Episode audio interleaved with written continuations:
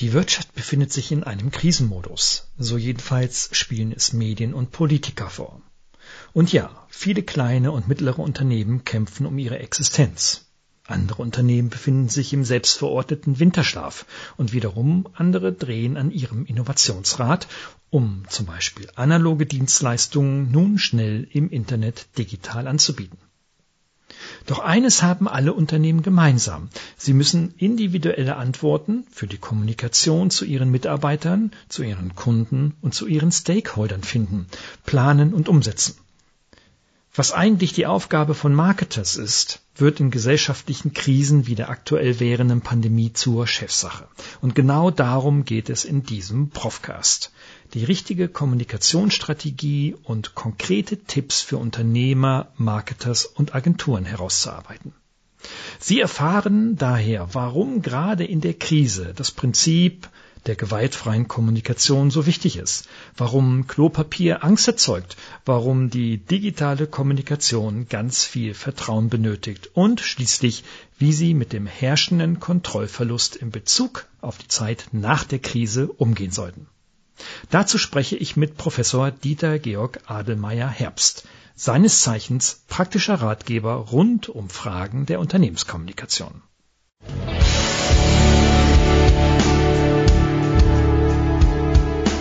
Suchen Sie nach digitalen Strategien für Ihr Unternehmen? Glauben Sie, dass Internet Ihre Kinder schlau macht? Suchen Sie Rat für die Führung unserer jungen Digitalgeneration? Profcast, der Podcast für den verantwortungsvollen und garantiert erfolgreichen Einsatz von digitalen Medien und ihrer Nutzer. Für Unternehmer, Führungskräfte und Mitarbeiter von Professor Gerald Lemke.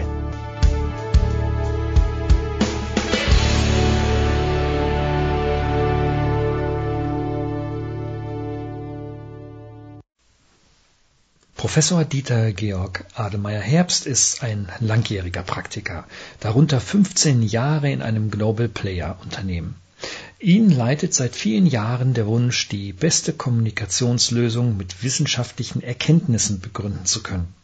Und so wurde er Anfang der 90er Jahre Professor an der Universität der Künste in Berlin und erweiterte seine Lehrtätigkeiten an weitere Unis im In- und Ausland, so zum Beispiel an der Uni St. Gallen. Mit 23 Büchern zur Kommunikation von Unternehmen gehört er zur Speerspitze der publizierenden Kommunikationspraktiker. Begrüßen Sie mit mir aus dem fernen Madeira, Portugal, Professor Dieter Georg Adelmeier Herbst.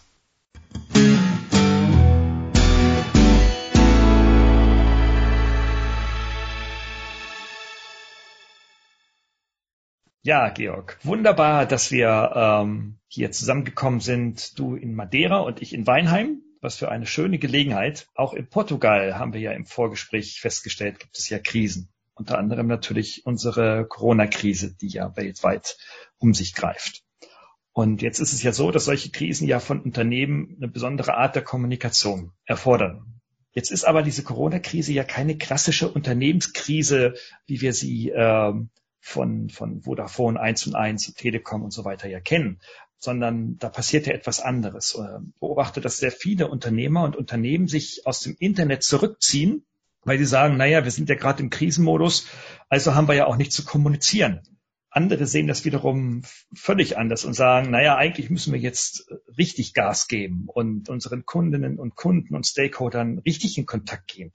Was ist denn da nun so der richtige Weg? Naja, erstmal finde ich die Frage spannend, äh, was überhaupt die jetzige Situation in der Krise von der normalen Kommunikation unterscheidet. Und es gibt einen ganz wichtigen Unterschied, dass eine Krise definiert wird als ein die Existenz des Unternehmens bedrohenden Zustand oder überhaupt existenzbedrohenden Zustand. Und die Konsequenz daraus ist, dass die Menschen viel emotionaler sind. Das heißt also, die Bedeutung äh, des Themas steigt für die, für unsere Bezugsgruppen, sowohl intern wie bei den Mitarbeitenden, als auch extern wie Kunden, Geschäftspartner, Öffentlichkeit. Und insgesamt findet die Kommunikation ähm, während der Krise unter sehr stark emotionalen Rahmenbedingungen statt. Mhm. Und das hat einfach Konsequenzen auf die Kommunikation, ähm, die äh, die Dinge erfordert, die wir normalerweise nicht in dem Umfang machen müssen. Ähm, interessant ist, dass du sagst, es ist ja keine klassische Unternehmenskrise. Ja, das stimmt. Also wenn ich jetzt mit Unternehmen rede, ähm, die sagen, es ist auch eine Krise der Wirtschaft und es ist sogar eine Krise der Gesellschaft, weil es ja alle betrifft und auch ethische Fragen aufwirft, wie wir gerade gestern an der Diskussion im Ethikrat gesehen haben. Ähm, das heißt also, dass da auch noch mal der Zustand viel emotionaler ist, weil es auch die ganze Wirtschaft betrifft und die ganze Gesellschaft. Das heißt also, wir haben es hier mit einem stark emotionalen Zustand äh, zu tun. Und die Frage ist, ähm, was bedeutet das für unsere Kommunikation? Die erste Antwort von mir wäre, dass wir den Menschen ein klares Bild verschaffen von der Bedeutung der Krise fürs Unternehmen, von, die, von der Bedeutung, die es für diese Bezugsgruppen hat und mhm. möglichst auch zu sagen, welches Verhalten sich das Unternehmen von diesen Bezugsgruppen wünscht. Also das heißt, im Gegensatz zu den Leuten, die sagen, ich, ich informiere nicht, wäre doch das jetzt eine tolle Gelegenheit zu sagen, ihr seid unsere Mitarbeitenden, wir haben Fürsorge für euch und wir wollen euch jetzt auf dem Laufenden halten halten, was ist passiert, was bedeutet das für uns, was bedeutet das für dich, welches, mit welchem Verhalten kannst du beitragen, dass wir da super rauskommen. Du sprichst also, dass die Krise quasi als Zielfunktion die Ansteuerung von Emotionen hat. Jetzt bin ich ambivalent, welche Emotionen denn nun gerade in dieser Corona-Krise bei den Menschen herrschen. Also ähm, klar, natürlich die Angst vor Arbeitsplatzverlust, das Übliche äh, oder auch die Angst vor einer, vor einer, vor einer Wirtschaftskrise, auch das Übliche. Aber nun tut ja auch der Staat extrem viel, um das abzufedern, äh, kleine und mittlere Unternehmen finanziell sofort zu fördern. Äh, es ist mittlerweile fast an einer Billionengrenze an Euro, an Fördermitteln freigegeben worden von der Regierung. Das ist ja, das gibt es seit dem Zweiten Weltkrieg noch nicht. Also eigentlich müssen doch die Menschen keine Angst haben. Von welchen, über welche Ängste sprechen wir denn dann in der Kommunikation? Naja, erstmal ist es so, dass äh, die Ängste ja aus unserem Unterbewussten gespeist werden. Und das heißt, wir kennen das Flugangst. Ähm, da kommt dein bester Kumpel zu dir und sagt, oh Gerald, ich habe Angst, ich muss fliegen, ich muss fliegen.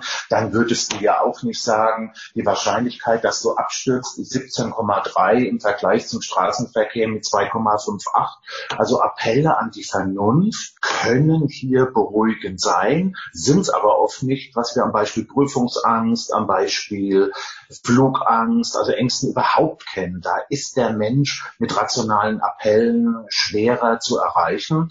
Und umso wichtiger ist es, zunächst für eine gute Beziehungsebene zu sorgen. Ähm, also für ein Unternehmen heißt es, ich weiß, dass der Staat dich informiert und aus seiner Sicht für dich tun kann, was er tut. Ähm, ich sage dir, worin ich meine Verantwortung als Unternehmer sehe und ich sage dir, was ich für dich tue. Also ich bin bereit zum Handeln. Ich, also ich will handeln. Ich kann handeln und ich darf auch handeln, weil ja derzeit Bedingungen sind, wo nicht alles erlaubt ist. Und deshalb denke ich, dass ich dringend empfehlen würde, in der Kommunikation nicht sofort auf die Sachebene zu springen, sondern erst auf die Beziehungsebene. Also in unserem Beispiel Flugangst wäre das, du würdest zu deinem Kumpel sagen, setz dich erstmal hin, ich mache uns einen Tee oder Bier, äh, beruhige dich erstmal, weil du genau weißt, vorher kannst du gar nicht mit dem reden. Wenn der so ängstlich ist, wenn er so unsicher ist, dann schaltet das das Gehirn teilweise aus und das will die Natur sogar. Die Natur sagt, wenn du mit einer Gefahr konfrontiert bist, dann musst du schnell reagieren. Da kommt was Großes auf uns zu auf der Straße wir machen keine Analyse, was das ist und Stärken, Schwächen, sondern wir müssen zur Seite springen, sonst überfährt uns der große Laster. Und so hat die Natur, wenn ich das mal so grob sagen darf, uns mit ganz einfachen Mechanismen ausgestattet, in dem Moment, wo wir Angst empfinden, nämlich äh, das Verharren, also ich bin reglos, was wir aus dem Tierreich kennen. Es gibt einfach manche Tiere, die bewegen sich nicht mehr, die stellen sich tot oder Angriff oder Weglaufen. Also Angriff wäre zum Beispiel, wenn die Bürger sagen, wie könnt ihr sowas zulassen? Was macht ihr mit uns? Also Aggression gegen andere richten oder einfach weglaufen und die Situation vermeiden. Und das sind so ganz einfache Mechanismen und bei allen drei Mechanismen sind das uralte, in uns verkabelte Programme ähm, und der Verstand setzt dann teilweise aus. Also wissenschaftlich sagt man, die kognitive Verarbeitungsfähigkeit ist ist gebremst äh, beziehungsweise ist gar nicht mehr da, wenn die Leute völlig den Verstand ausschalten. Und das ist eben äh, in, in, der, in der Krise jetzt das Thema. Also die Menschen sind stark emotionalisiert, heißt sie haben starke Ängste und sind sehr unsicher.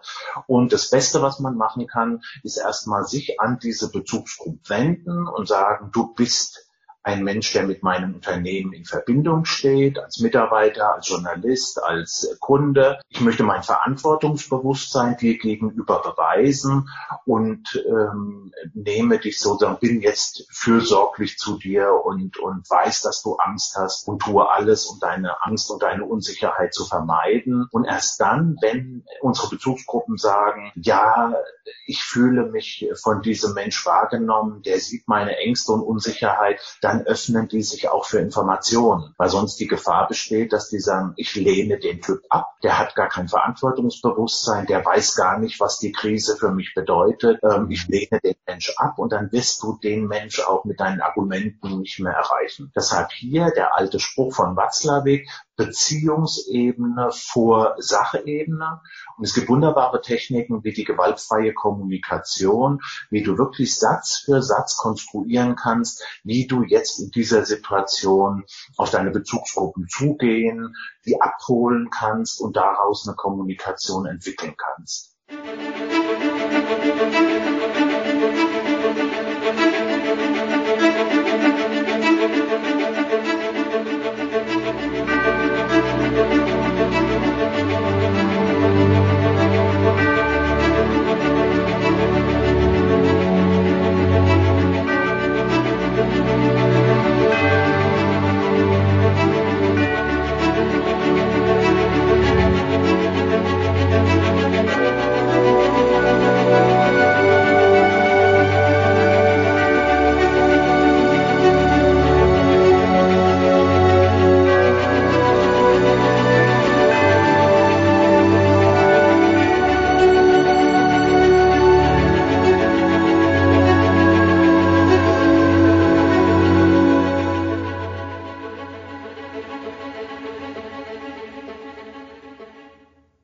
Haben wir ja ein sehr, sehr schönes Phänomen, also auch gerade in Deutschland, ne, äh, dass, wir, äh, dass das Klopapier in vielen Läden seit vielen ja, Wochen. Äh, ja, siehst du, ja. siehst du. Das ist ein ne? Beispiel. Also ist das genau. rational, genau. wo du jeden ja. Tag in den Laden gehen und normalerweise kaufen kannst. Äh, ja, genau, genau. Aus der rationalen Perspektive scheint das irrsinnig zu sein. Aber wenn hm. von dem, was du jetzt ähm, skizziert hast, scheint es ja so zu sein, dass Menschen offensichtlich hier äh, ja tiefengesteuert Angst handeln und äh, aus einer Angstmotivation handeln. Wollen wir das vielleicht mal auf diesen Fall anwenden? Ne? Also Stichwort gewaltfreie Kommunikation, empathische Kommunikation etc. Was jetzt wäre ich ein Hersteller von Klopapier und mein Marketingleiter kommt zu mir in die Geschäftsleitung und sagt, Gerald, du glaubst nicht, was hier los ist. Die kaufen uns das Klopapier vom LKW, von der Rampe reißen die uns das runter. Wir wissen gar nicht wohin damit. Das ist gut für uns. Aber das bringt uns ja auch in eine Krise, weil wir gar nicht so schnell das Zeugs herankriegen können, wie sie es uns wegkaufen. Was könnten wir jetzt diesem Marketingmenschen oder der Geschäftsführer, diesem, seinem Marketer denn anraten, wie er dann mit den Kunden umgehen könnte, um hier hm. ein, wie soll ich mal sagen, äh, emotional rationales Kaufverhalten wieder an den Tag zu legen? Mhm. Die gewaltfreie Kommunikation, äh, mit der ich in vielen Krisen sehr gute Erfahrungen gemacht habe, gehen von einem Vier-Punkte-Programm aus. Zunächst würdest du auf die Beobachtung eingehen, die dein Gegenüber gemacht hat. Zum Beispiel bei den Mitarbeitenden, wir haben sie informiert, dass wir Kurzarbeit einrichten müssen, dass der Umsatz zurückgeht, was auch immer. Und wichtig bei dieser Beobachtung ist, dass es sich auf Fakten bezieht. Bei dem, bei der Firma für Klopapier wäre das, dass du sagst, ähm, wie, wie sie in der Zeitung gelesen haben, wie wir sie informiert haben, ähm, ist die Nachfrage nach Toilettenpapier stark gestiegen. Also wichtig bei der Beobachtung, nicht Interpretation. Ähm, Sie wollen uns hinters Licht führen, Sie sagen uns ja nicht die Wahrheit. Äh, stellen Sie sich mal nicht so an. Was soll dieses äh, krampfhafte Gehamstere, äh, das würde man nicht tun, sondern man stellt erstmal die Verbindung zum Gegenüber her, indem man eine Beobachtung schildert. Also äh, Sie haben gelesen, Sie haben erfahren, wir haben Sie informiert, dass äh, die, die Käufe von Toilettenpapier stark ansteigen. Der zweite Schritt wäre das daraus entstehende Gefühl. Ähm, da ich nicht weiß, ob der andere diese Gefühle hat, kann ich das als Frage stellen. Jetzt sind Sie deshalb unsicher. Oder das macht Sie ängstlich. Sie sind irritiert, Sie sind zornig. Jetzt kommt eben das Gefühl, aha, sagt das Gegenüber, der schildert eine Beobachtung, die ja auf Fakten beruht, dagegen kann man ja erstmal nichts sagen. Jetzt sieht er, dass ich mich bemühe, seine Gefühle anzuerkennen. Und wenn ich eine Sache oder wenn ich zu den Sachen, die ich in der Krisenkommunikation gelernt habe, ist, dass oft die Krise nicht ans Skandal empfunden wird, sondern die Kommunikation in der Krise. Und eine der Dinge, das ist die Verantwortungslosigkeit. Also, dass sich jemand hinstellt, ein CEO mit der Brille auf der Nase, einen Text vorliest und völlig unbeteiligt wirkt und indem ich jetzt in der gewaltfreien Kommunikation im zweiten Schritt auf die Gefühlsebene eingehe, sieht es gegenüber, Mensch, der sieht ja, wie schlecht es mir geht. Der sieht ja, wie ängstlich ich bin. Der dritte Schritt ist, dass man äh, versucht, die Gründe für diese Gefühle zu eruieren. Zum Beispiel, weil ihnen die Gesundheit ihrer Familie wichtig ist, weil ihnen die Fürsorge für ihre Familie wichtig ist. Also nochmal, erster Punkt, was, haben, was hat mein Gegenüber beobachtet? Zweitens, wie fühlt er sich dabei? Drittens, warum setzt das so viel Angst in Gang? Also da muss es ja einen Grund geben, warum ein Mensch so ängstlich ist. Und äh, in der Krise ist es oft eben Grundversorgung, also Ernährung, Gesundheit, äh, Körperhygiene, also so grundlegende Bedürfnisse des Menschen. Und im, das wäre also jetzt der dritte Schritt, dass wir also unserem Gegenüber sagen, was wir, warum der so unsicher sein könnte, eben weil ihm Fürsorge für die Familie oder die eigene Hygiene wichtig ist. Und im vierten Schritt könnte man eine Bitte formulieren, und äh, könnte eben entweder selbst eine Bitte als Unternehmen an die Verbraucher richten oder äh, eben fragen, welche Wünsche der Verbraucher hat, äh, was ihm die ganze Situation erleichtern würde. Also jetzt gehen wir mal in die Situation, dass ich das Unternehmen bin und ich sage, Sie haben in der letzten Woche 50 Rollen Toilettenpapier gekauft das verunsichert uns, weil uns sorgfältige Planung wichtig ist. Und äh, wir bitten Sie, und das muss mehr konkret sein, wir bitten Sie künftig nur noch den Bedarf zu kaufen, den Sie normalerweise auch in normalen Zeiten zeigen. Ähm, aus Sicht des äh, Kunden könnte das sein.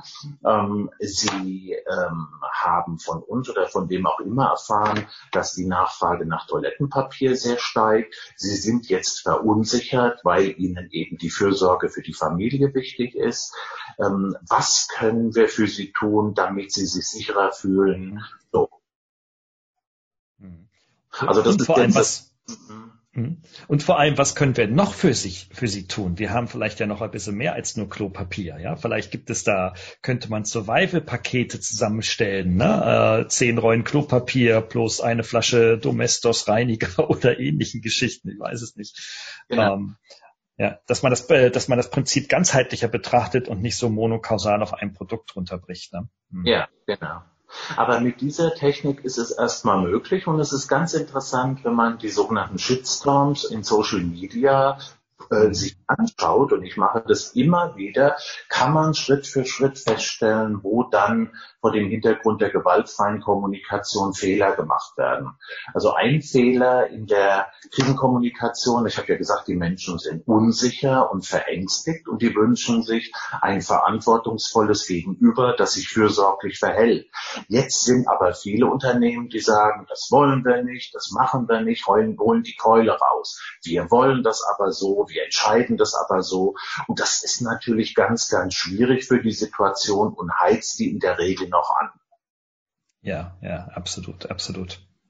Jetzt hat sich ja, weil du die, so die hm. weil du die Social Media schon angesprochen hast, ähm, äh, ja, die Kommunikation jetzt in den letzten drei, vier Wochen ja auch weitestgehend digitalisiert. Ähm, was wir vorher ja schon immer so als Normalo hatten, äh, über unsere Smartphones, WhatsApp und ähnliche Kanäle zu kommunizieren, ist ja nun äh, komplett ins Internet abgewandert. Das hat natürlich äh, äh, auch Konsequenzen. Ne? Also ähm, viele sagen, äh, egal ob ich jetzt damit Zoom oder äh, anderen Konferenztools arbeite, ich kann meinen Gegenüber ja sehen. Aber Fakt ist, dass ich solche Beobachtungen, solche Konferenzen mache. Man sieht zwar sein Gegenüber, aber Mimik, Gestik, Empathie und so weiter kommt eigentlich kaum rüber. Und was ich auch beobachte, dass nebenbei immer sehr viel gedaddelt wird. Ja, also ich führe das Gespräch jetzt mit dir und äh, jetzt könnte man nebenbei seine E-Mails abrufen und nochmal Nachrichten kurz checken und so weiter. Ist also auch die Konzentration auf den Gegenüber im digitalen Raum so ein bisschen fehlt.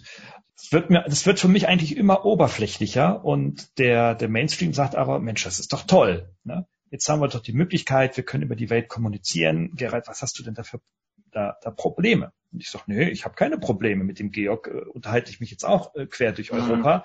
Das ja. ist wunderbar, das ist phänomenal, aber nichtsdestotrotz fehlt, fehlen diese persönlichen, diese äh, ja tiefen charakterlichen Eigenschaften der Kommunikation. Ne? Worauf sollten wir bei der digitalen Kommunikation achten? Also ich würde erstmal sagen, mach die ganze Datei drumherum aus, oder? Also meine ganzen Vorlesungen in Berlin, in St. Gallen und so weiter finden ja jetzt alle digital statt, über mhm. Zoom in den meisten Fällen oder auch Kundenworkshops, ähm, die jetzt digital stattfinden. Ähm, hierbei habe ich schon vor vielen Jahren festgestellt, dass es auf der einen Seite sehr, sehr gut ist, wenn die Menschen sich vorher kennen. Also ich hatte jetzt äh, in dem Semester ein Teil meiner Vorlesung als Präsenzveranstaltung. Da konnte ich die Studierenden kennenlernen. Und den zweiten Teil äh, sind wir dann äh, auf digitale Kanäle gegangen. Und da merkt man sehr deutlich, wie hilfreich das ist, wenn man vorher jemand kennt, weil das Thema Vertrauen eine große Rolle spielt. Also was das Gehirn am allerersten macht, ist, bist du mein Freund oder mein Feind? Und das geht schneller als ein Augenblinken, weil wenn du mein Feind bist, will ich das ganz früh wissen das Erste, was mich an dir interessiert, bist du mein Freund oder mein Feind? Und dann kann ich mein ganzes Verhalten darauf einstellen. Und äh, deshalb ist es gut, wenn ich schon mal vorher jemand kenne und weiß, ich kann diesem Menschen vertrauen. Jetzt treffen wir uns online und du sagst, äh, das ist dann natürlich eingeschränkt. Also der ganze Körper, wie er bei dir arbeitet, den kann ich nicht sehen. Das ist aber ein ganz wichtiger Teil der Kommunikation, man nennt das Embodiment, weil sehr vieles von deinen Gefühlen über deinen Körper ausgedrückt wird und es ist für den Menschen normal, dass er sagt, okay, ich höre, was du sagst, ich sehe jetzt deinen Kopf, aber was dein Körper dazu sagt, sehe ich nicht und es kann sein, dass er was ganz anderes spricht. Also es ist einfach schwierig vor dem Hintergrund des Vertrauens, wenn der ganze Mensch nicht zu sehen ist. Und es gibt ja jetzt Entwicklungen, die 3D-Webkonferenzen machen. Ähm, ich habe ein paar interessante Beispiele schon gesehen, wo quasi Menschen als ganze Personen in diese virtuelle Konferenz, also in diese Konfer in den Konferenzraum reingebeamt werden. Das ist fast so wie bei Raumschiff Enterprise. Es sitzt, du denkst erstmal, der Mensch sitzt da, aber es ist nur ein Hologramm.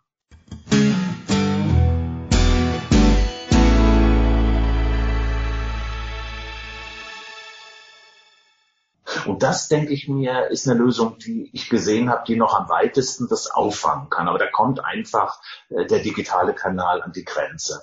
Was das Daddeln anbetrifft, das ist äh, eine Frage der Spielregeln. Also pünktlich sein, ähm, nicht dackeln nebenher oder Bescheid sagen oder das ist einfach ganz normaler Umgang. Das heißt, wir haben ja face-to-face einen Umgang, lass dich ausreden, ähm, behandle dich respektvoll und dazu gehört eben auch, lass ich das zu oder lass ich das nicht zu. Was die Pausen anbetrifft, ja, ähm, man weiß das aus Studien, aber auch zurzeit erzählt mir jeder, dass er nach einer halben, dreiviertel Stunde an seine Grenze kommt. Das heißt, dann auch immer Pausen einbauen. Aber ich denke, wir lernen diese ganzen Prinzipien. Das gehört zu einem Bereich, der die Kompetenz des Umgangs mit digitalen Medien beschreibt, der Digital Literacy heißt.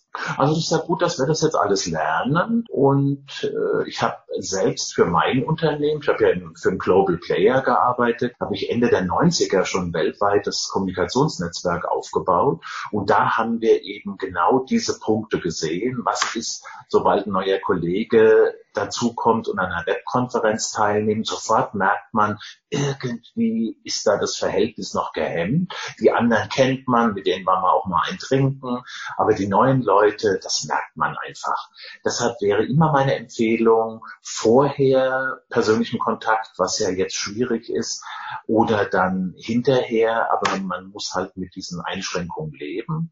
Und ansonsten jetzt Erfahrungen sammeln, da sind wir ja, oder viele noch ganz am Anfang, das muss man halt lernen, wie mit dem Computer arbeiten und alles andere auch. Ja, absolut. Ja, also da sind die digitalen Fähigkeiten sicherlich noch nicht bei allen gleichermaßen ausgeprägt oder werden fehlinterpretiert. Ne? Dass einer sagt, oh ja, wieso, ich bin doch digital kompetent, denn ich nutze ja Technologien, aber das ist wahrscheinlich die falsche Frage.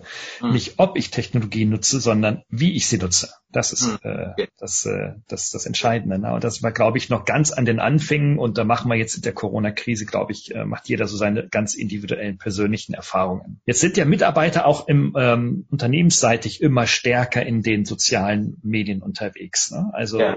machen im Homeoffice und sie kommunizieren in den sozialen Medien. Also ich bin sehr viel bei LinkedIn unterwegs und was ich, äh, das ist unfassbar unfassbar, in welchen Sekundentakten äh, ich da Informationen von Mitarbeiterinnen und Mitarbeitern nachlesen kann, äh, die von zu Hause aus arbeiten. Das ist beispielslos. Jetzt sagen aber viele Unternehmen, gerade so die der alten Welt, Moment mal, also du sollst da nicht so viel rumdaddeln und nicht so viele Nachrichten durch die Gegend posten. Du sollst mal richtig schaffen. Das heißt also, äh, eigentlich möchte ich dich am liebsten kontrollieren.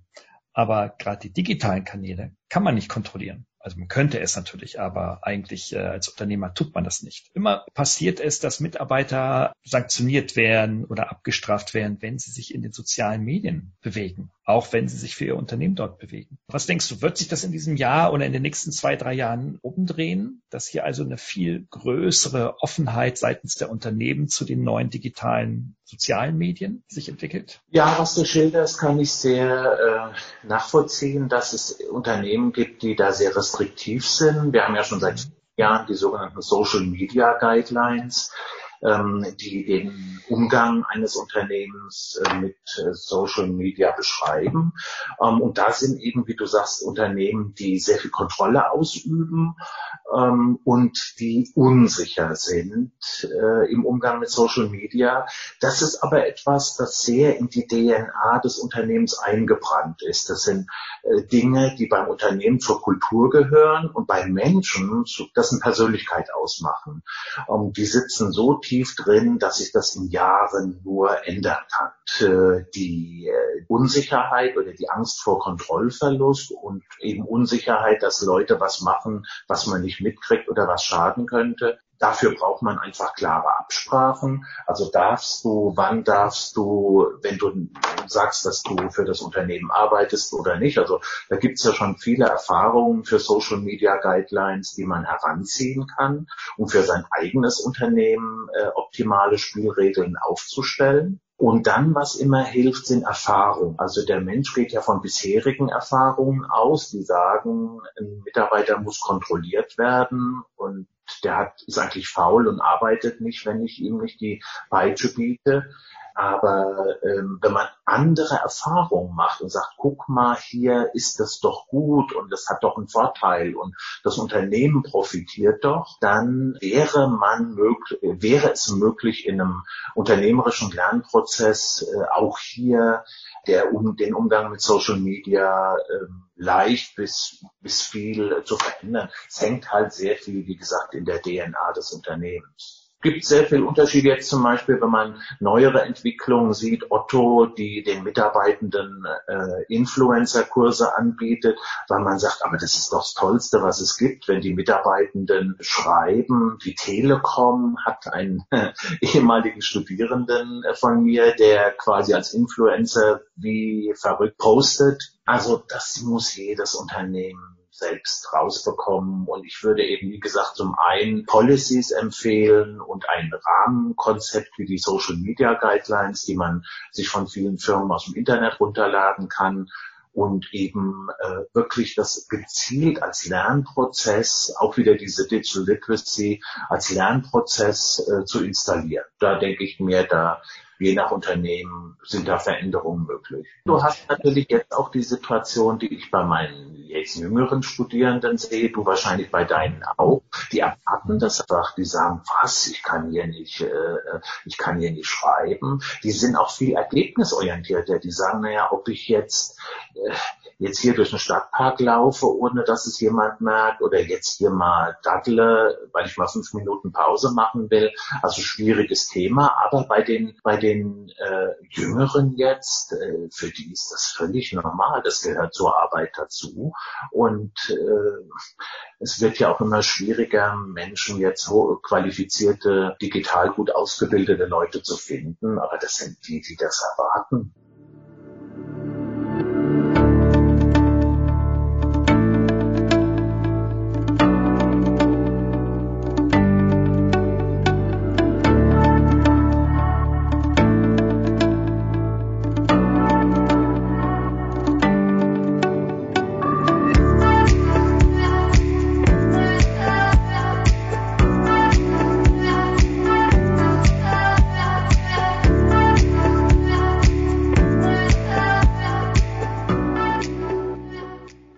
Gerade dieses Influencer-Thema habe ich auch schon in einem anderen Podcast mal ähm, äh, aus Insights mal betrachtet und äh, da sieht man auch, wie sich Unternehmen gerade an diesem Beispiel des Influencer-Marketings auch schwer tun. Ja? Ähm, alleine nur vom Menschenbild her, der Nicht-Akzeptanz äh, der jungen Leute, die im Internet äußerst erfolgreich sind aber in der Kulturwelt von den älteren Entscheidern in Unternehmen äh, meistens gar keinen Zugang finden. Also muss man schon ganz, ganz groß so sein Mindset öffnen, damit man sich, damit man da auch nur ansatzweise Verständnis gewinnen kann. Ne? Wir, wir, sehen in den sozialen Medien aber, wenn wir bei Influencer sind, ein schönes Beispiel, aber auch viele andere äh, Personen und Berufsgruppen, ne? also äh, Freelancer, Berater, Trainer, Coaches und wie sie alle heißen, äh, auch die Speaker-Szene ist da ja in den sozialen Medien massiv unterwegs, arbeitet sich da an ihrem Content-Marketing dauerhaft ab. Also man sieht gerade, dass so in diesen Zielgruppen doch unglaublich viel los ist ähm, in den sozialen Medien. Die haben eine hohe Postfrequenz mit eigenen oder auch mit fremden Inhalten. Beobachte ich natürlich auch den Publikationsmarkt sehr genau und da ist so seit seit anderthalb zwei Jahren sieht man, dass so dieses Thema Personal Brand also die persönliche Marke des Einzelnen äh, hochaktuell und immer aktueller wird. Jetzt hast du da vor vielen Jahren schon was dazu gemacht und äh, hast da viel mehr Erfahrung als so manch anderer.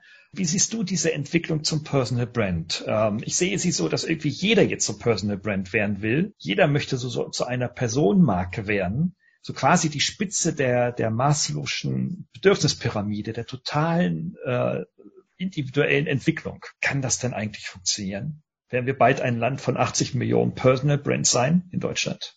Naja, die Frage würdest du mir wahrscheinlich nicht bei normalen Marken im Lebensmittelbereich stellen. Äh, da ist es ja auch so, dass wir eine Floprate von über 90 Prozent haben, die innerhalb der ersten zwei Jahre vom Markt verschwinden. Ich denke mir, eine Personal Brand ähm, ist eine, wie ich finde, sehr gute Sache, um eine Person, die ihre Leistung auf Märkten anbietet, herauszuheben. Also das Personal Branding ist ja in meinem Verständnis ausgesprochen daran begründet, dass du dich als Mensch auf einem Markt bewegst, sei es als Sportler auf dem Sportmarkt, als Journalist auf dem Journalismusmarkt, auf dem, äh, auf dem, äh, auf welchen Märkten auch immer, Unterhaltungsmarkt und so weiter. Und das Konzept des Personal Branding hat eben zur Idee, dass du dir selber erstmal sagst, was macht mich selbst einzigartig? Also was ist meine Positionierung? Warum bin ich eine Persönlichkeit, eine starke Persönlichkeit? Und daran scheitern schon viele. Ähm, ein Grund ist, dass sie weniger Instrumente kennen, um ihre eigene Persönlichkeit zu, äh, herauszubekommen. Und dann geht es ja auch darum, die zu kommunizieren. Jetzt ist es deshalb auch so schwierig, weil deine Persönlichkeit sich vor allem in deinem Unbewusstsein abspielt und du nicht hinsetzen kannst und dir große Gedanken machen kannst, wie du dich denn siehst, weil sehr viel von deiner Persönlichkeit verborgen ist. Die, da kommst du nicht so einfach ran. Und das Unterbewusstsein hat auch keine Sprache. Es ist nicht sprachfähig. Und du brauchst andere Modelle und Instrumente, um ranzukommen wer du als Persönlichkeit bist und was dich einmalig macht. Und das ist zum Beispiel manchmal die erste Herausforderung. Viele, die Personal Branding betreiben, sagen, wo ist meine Zielgruppe? Aber der erste Schritt ist erstmal rauszubekommen, was, wer bin ich selbst was ist mein Profil und was macht mich so einzigartig.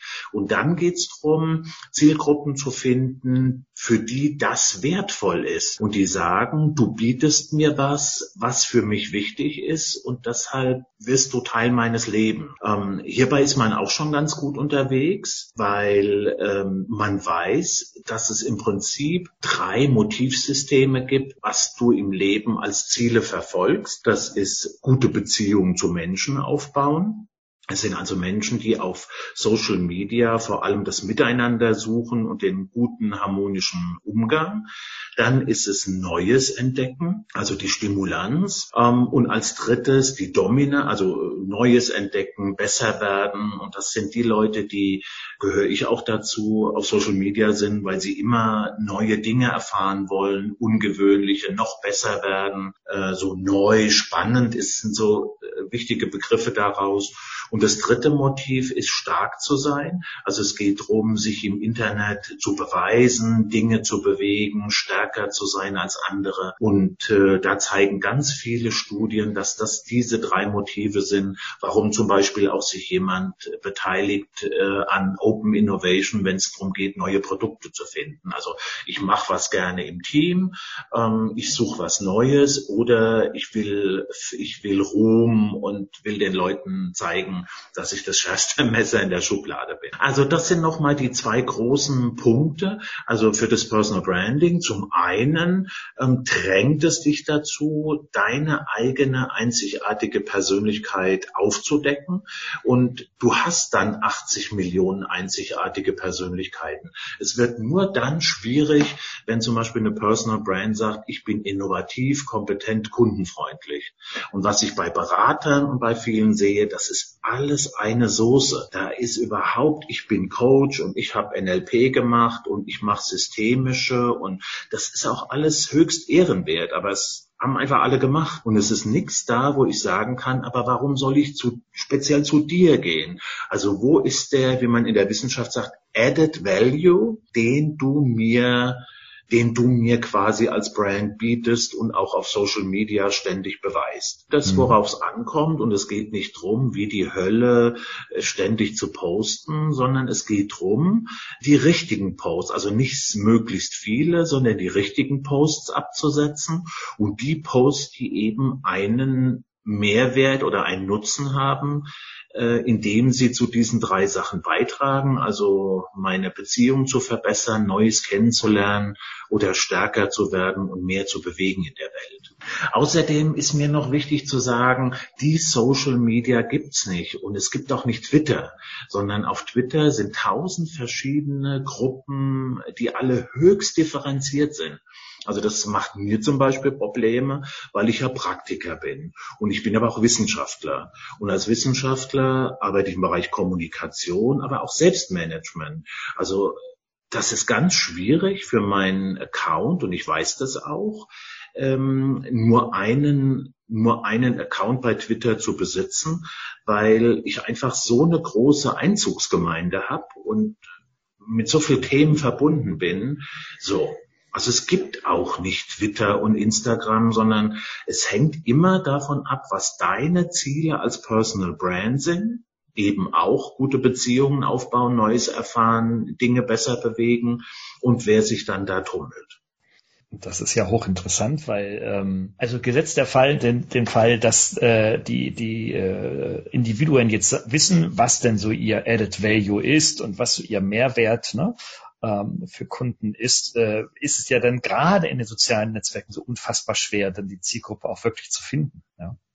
Also das ist ja, ja aber das ist ja dann die Aufgabe äh, der Kai Dickmann, mit dem habe ich vor kurzem gesprochen, Ex-Bildchef. Mhm der sagt, für mich sind 150 Leute auf Twitter relevant. Also ich finde das nicht unbedingt. Also mit Hashtags und mit, äh, da kannst du in, in äh, guckst du dich um, recherchierst du, wo deine Leute sind. Und ich gehe in gewisse Communities rein und kriege eben mit, wie die auch untereinander vernetzt sind. Und ich gehe auch aus Communities raus und habe dann einfach mit dem Thema nichts mehr zu tun. Also habe mich lange jetzt mit Fremdenfeindlichkeit beschäftigt und war in diesen Community, also nicht diesen Communities gibt's ja nicht, aber ich war in einem gewissen Kreis von Menschen, die auch sehr prominent sind, auch teilweise selbst angefeindet wurden. Und irgendwann war mir das viel zu viel, immer zu lesen, was die sich für Tweets angucken müssen. Und dann bin ich vorübergehend rausgegangen und dann ist aber auch meine, meine Timeline leer. Also ich finde das nicht. Also äh, wenn ich zum Beispiel sage, ich suche ein Thema wie Marketing oder digital Online-Marketing und so weiter, da guckt man sich, wer sind die Player und das kann man googeln und man sucht sich die Leute raus, man hat seine Hashtags, man guckt, wem die Leute, die relevanten Leute folgen. Dann stelle ich mir, also weiß ich nicht, ich stelle mir dann für meine Bedürfnisse eigentlich relativ schnell und gut meine Communities zusammen. Klingt, klingt einfach. Äh, Deshalb war auch die Idee von Google gar nicht so schlecht zu sagen, du bist ja nicht ein Mensch, du zum Beispiel auch, du bist Praktiker, du bist Autor, du bist äh, an der Uni und da ist auch die Frage, was, was bietet man dann in seinem Post an? Dein, deine Studierenden, wenn die dich abonnieren, hätten sie vielleicht auch gerne Hinweise auf interessante Artikel, das interessiert vielleicht andere Leute weniger. Also eigentlich müsste man sich so sein mehrere Avatare erstellen, um äh, sich in bestimmten oder in verschiedenen Zielgruppen äh, auszuprobieren. Das habe ich gemacht. Also ich habe zum Beispiel ja? drei, Inst ich habe drei Instagram-Accounts mit 30.000 Followern und die bespiele ich dann. Sehr einfach, sehr gut. Auch die äh, Social Media, die lassen ja auch zu, dass du mehrere Konten führst. Also ich kann mir dann, kann zwischen meinen Konten bei Instagram springen und sehe dann, wer, äh, wer also kann die verschiedenen Diskussionen verfolgen. Mhm. Und da bist du denn auch in unterschiedlichen Rollen unterwegs, ja? Ja, ja, natürlich. Okay. Also einer ist privat, einer ist hier Madeira, wo ich so schöne Bilder von Madeira poste und einer ist beruflich. Also bei Instagram zum Beispiel arbeite ich mit drei Kanälen. Ähm, auf Twitter ähm, werde ich das jetzt machen. Ich habe einfach das Thema Leadership, ähm, aber es sind ganz, sind ganz andere Leute als beim Thema Markenführung. Hm. Okay, ja super.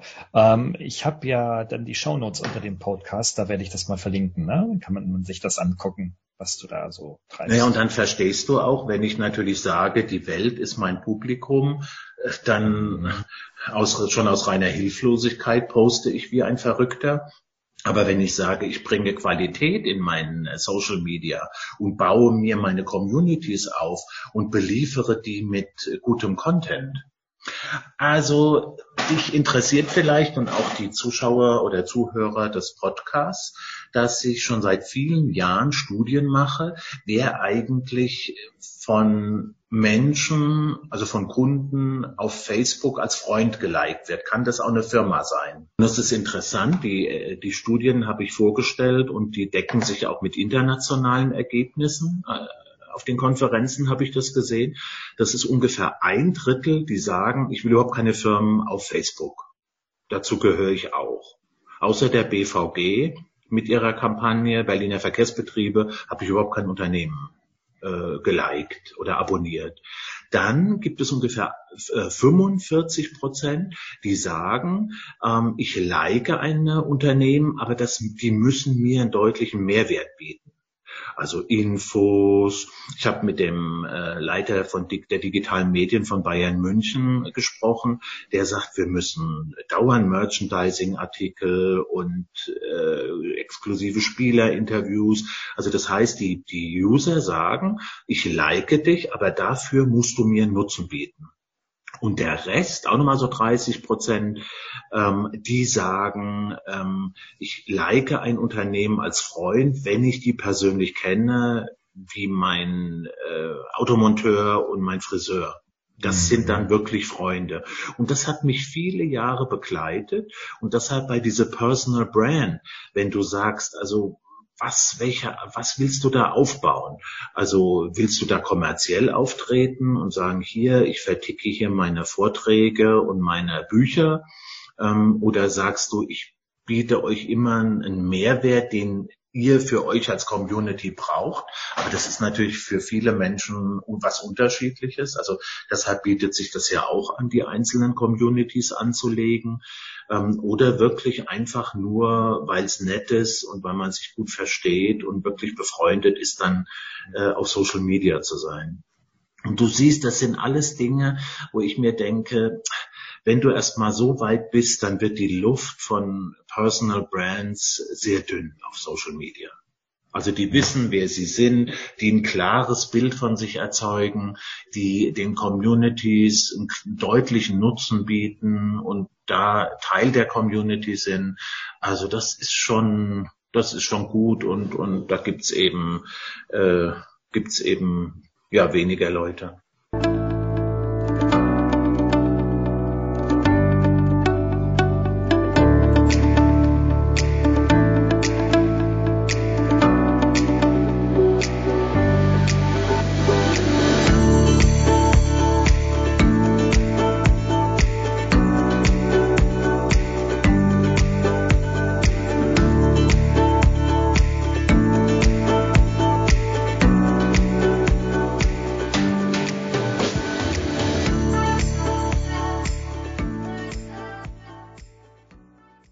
Ja, in der Tat.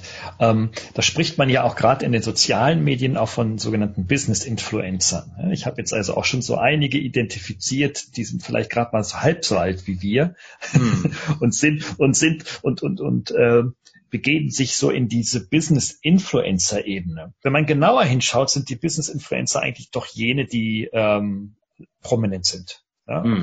Ein Elon Musk sind, ist mhm. oder äh, ähnliche. Mhm. Also muss man erstmal prominent sein, um ein Business-Influencer zu sein oder ein oder ein riesengroßes Unternehmen haben oder etwas Innovatives wie Tesla machen oder oder oder. Nö, also ich, ich denke mir, im Prinzip trifft das Gleiche zu, von dem wir jetzt auch gerade gesprochen haben. Also wenn du sagst, ich bin ein Unternehmer und ich habe vielleicht ein kleineres Unternehmen, es gibt ja doch eine Reihe von Beispielen von Metzgern und von Handwerkern, die wirklich einen ganz, ganz guten Job machen und sich selbst wirklich als Love Brand aufgebaut haben und wo die Menschen sagen, das ist so sympathisch, also wir kommen zu dir also zum Beispiel nachher nach dem Interview werden wir zu einem Restaurant fahren. Die haben ja zu, aber er macht Takeaway. Und das ist einfach so sympathisch und er schreibt auf Facebook jeden Tag, was er jetzt macht und wie es ihm geht und wie die Kunden hier bei ihm kaufen. Also es ist einfach sympathisch. Und deshalb denke ich mir, Business Influencer zu sein, ist auch wieder die Frage, wer bist du, welchen welchen Wert schaffst du für Menschen und wie gelingt es dir, Menschen anzusprechen und denen das eben zu bieten, was sie brauchen und suchen. Und das kann auch eine Einzelperson sein, das kann ein kleines Unternehmen, auch ein großes Unternehmen sein. Das würde ich mir im Einzelfall angucken. Es hängt immer von deinen Zielen ab. Also ich habe jetzt einen, ähm, ich hatte einen Kunden äh, für Online-Weiterbildung und der Geschäftsführer hat das ganz systematisch gemacht. Der hat ist auf auf äh, hat 50 Mitarbeiter und er ist auf Instagram gegangen und hat äh, Fotos und Stories gepostet und also tip-top Job und ist sehr gut gemacht sehr sympathisch, sehr gut. Seine ganze Philosophie kommt dabei rüber. Also Okay, und dann tragen es die Mitarbeiter wahrscheinlich dann äh, auch wieder in ihre Netzwerke hinein und so verbreitet sich das dann. Ne? Jetzt äh, nochmal auf die Influencer zurück, weil das ist hochinteressant. Es gibt einige aktuelle Daten. Ähm, vom GWA. Das mhm. ist äh, ja der Verband der, der Agenturen, mhm. äh, der darunter mhm. organisiert ist, für die, die es nicht kennen. Und mhm. die haben äh, so einige also Stichprobenerhebungen jetzt gemacht im März und äh, jetzt Anfang April auch schon und haben festgestellt, naja, mit der, mit der Werbewirtschaft ist das nicht mehr so honorig. Ne? Also viele ziehen sich aus der Werbung zurück. Äh, insgesamt spricht man von rund 40 Prozent Werberückgang äh, in den Medien. Mhm. Und äh, das dürfte ja so an diesem ganzen Influencer-Markt und Marketing nicht spurlos vorübergehen. Wie schätzt du denn die Entwicklung für den Influencer-Markt ein? Also wird mhm. das in diesem Jahr noch eine Rolle spielen oder wird das ebenso abflauen wie der Gesamtmarkt?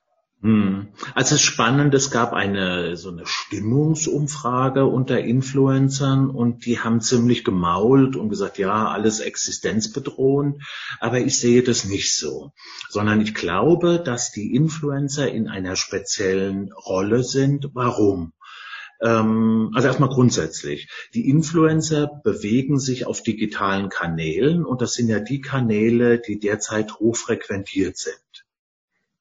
Dies, die Influencer funktionieren ja auch über die Person und nicht über ein Produkt oder ein Unternehmen, sondern die sind ja, die haben es ja geschafft, eine Beziehung zu ihren Bezugsgruppen aufzubauen. Also ich nenne das Bezugsgruppen und nicht Zielgruppen. Die haben ja zu denen einen Draht aufgebaut. Und darin, denke ich mir, liegt eine besondere Chance. Also ein bisschen gekniffen sind natürlich jetzt die Leute, die Reiseblogger sind, Influencer im Reisebereich. Da findet natürlich zurzeit nichts statt.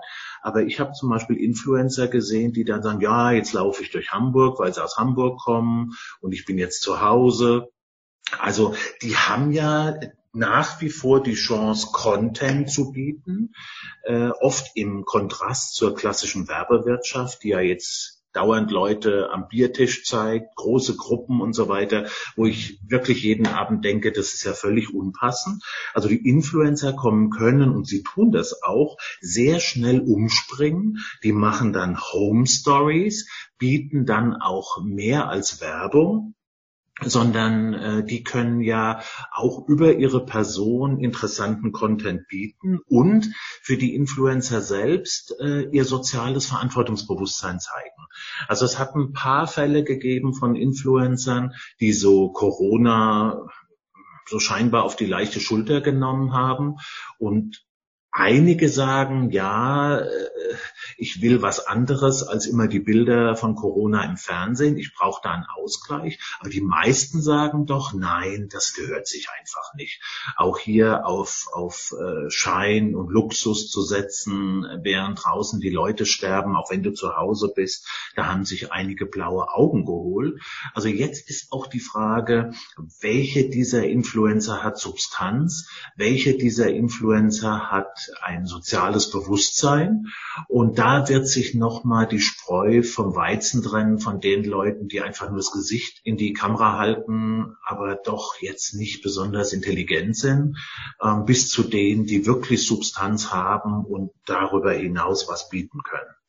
Also von daher glaube ich, dass Influencer in einer guten Lage sind und man weiß auch, dass jetzt die Firmen in Ermangelung von Themen für die Werbung mitunter auch ähm, auf Influencer stärker zugehen. Also die sagen sich, wir haben zurzeit keine Themen, also Manche, äh, Merci, dass es dich gibt. Und wie heißen diese Raffaello, diese ganze Welt, das bricht ja alles in sich zusammen. Ähm, aber die, die Werbewirtschaft sagt, das ist jetzt gerade für uns interessant, mit diesen Menschen zusammenzuarbeiten und die zu unterstützen, weil die ja sozial, äh, soziales Gewissen zeigen wenn du gut bist, wenn du und auch wirklich Substanz hast, du kannst das ja nicht spielen, sondern wenn du wirklich Substanz hast, dann äh, ist ja deine Brand aufgebaut und dann geht die nicht mehr in die Welt, sondern äh, bewegt sich jetzt erstmal zu Hause.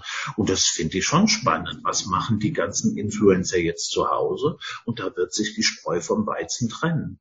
Das gilt ja dann auch für die Marketer, also darauf, äh, darauf abschließend nochmal zurückzukommen. Ja? ja.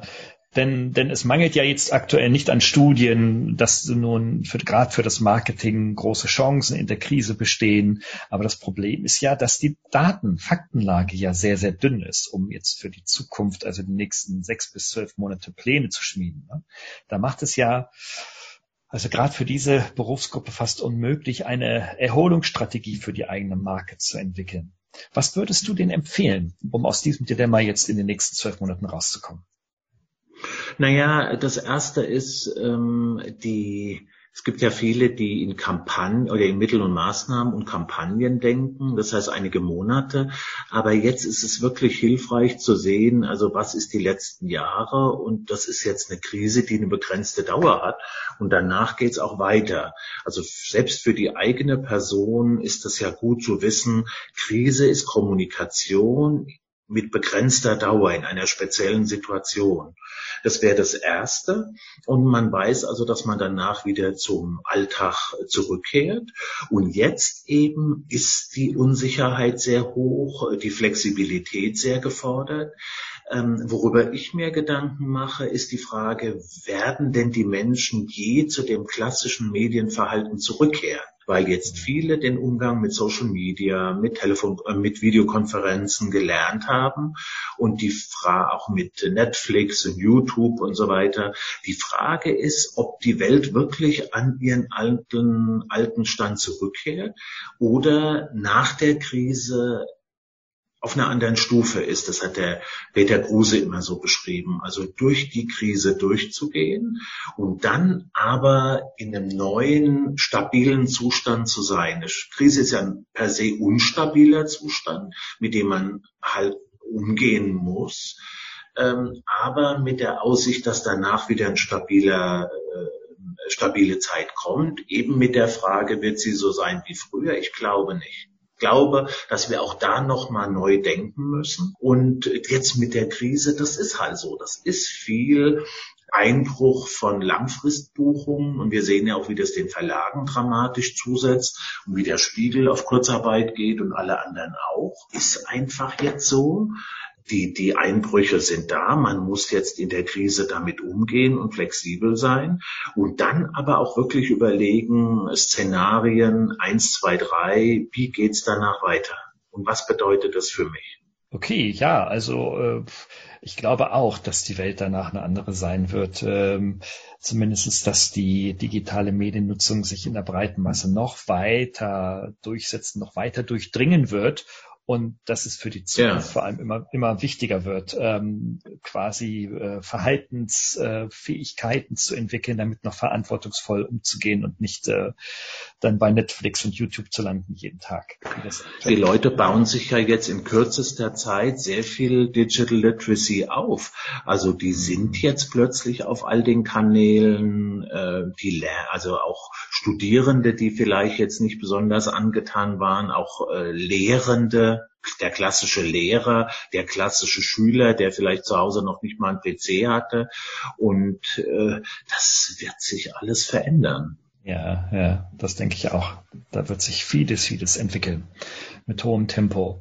Ja, ja. Georg, super. Wir könnten darüber, glaube ich, noch ein paar Tage länger sprechen, aber du sagst Machen so, äh, so nach 45 Minuten ist die Luft auch so so ein bisschen raus zuzuhören und äh, jetzt haben wir unseren Zuhörern schon ähm, vernünftiges Niveau abverlangt. Ich danke dir erstmal für deine Einschätzungen, für deine Systematisierung, deine Strukturierung zu diesem Themengebiet und äh, wünsche dir jetzt erstmal in deiner Privatsphäre und in deinem Restaurant heute Abend ganz viel Spaß, Entspannung und soziale Kontakte. Also nochmal, wir gehen nicht rein, sondern wir holen das Takeaway. Das darf man hier. ja.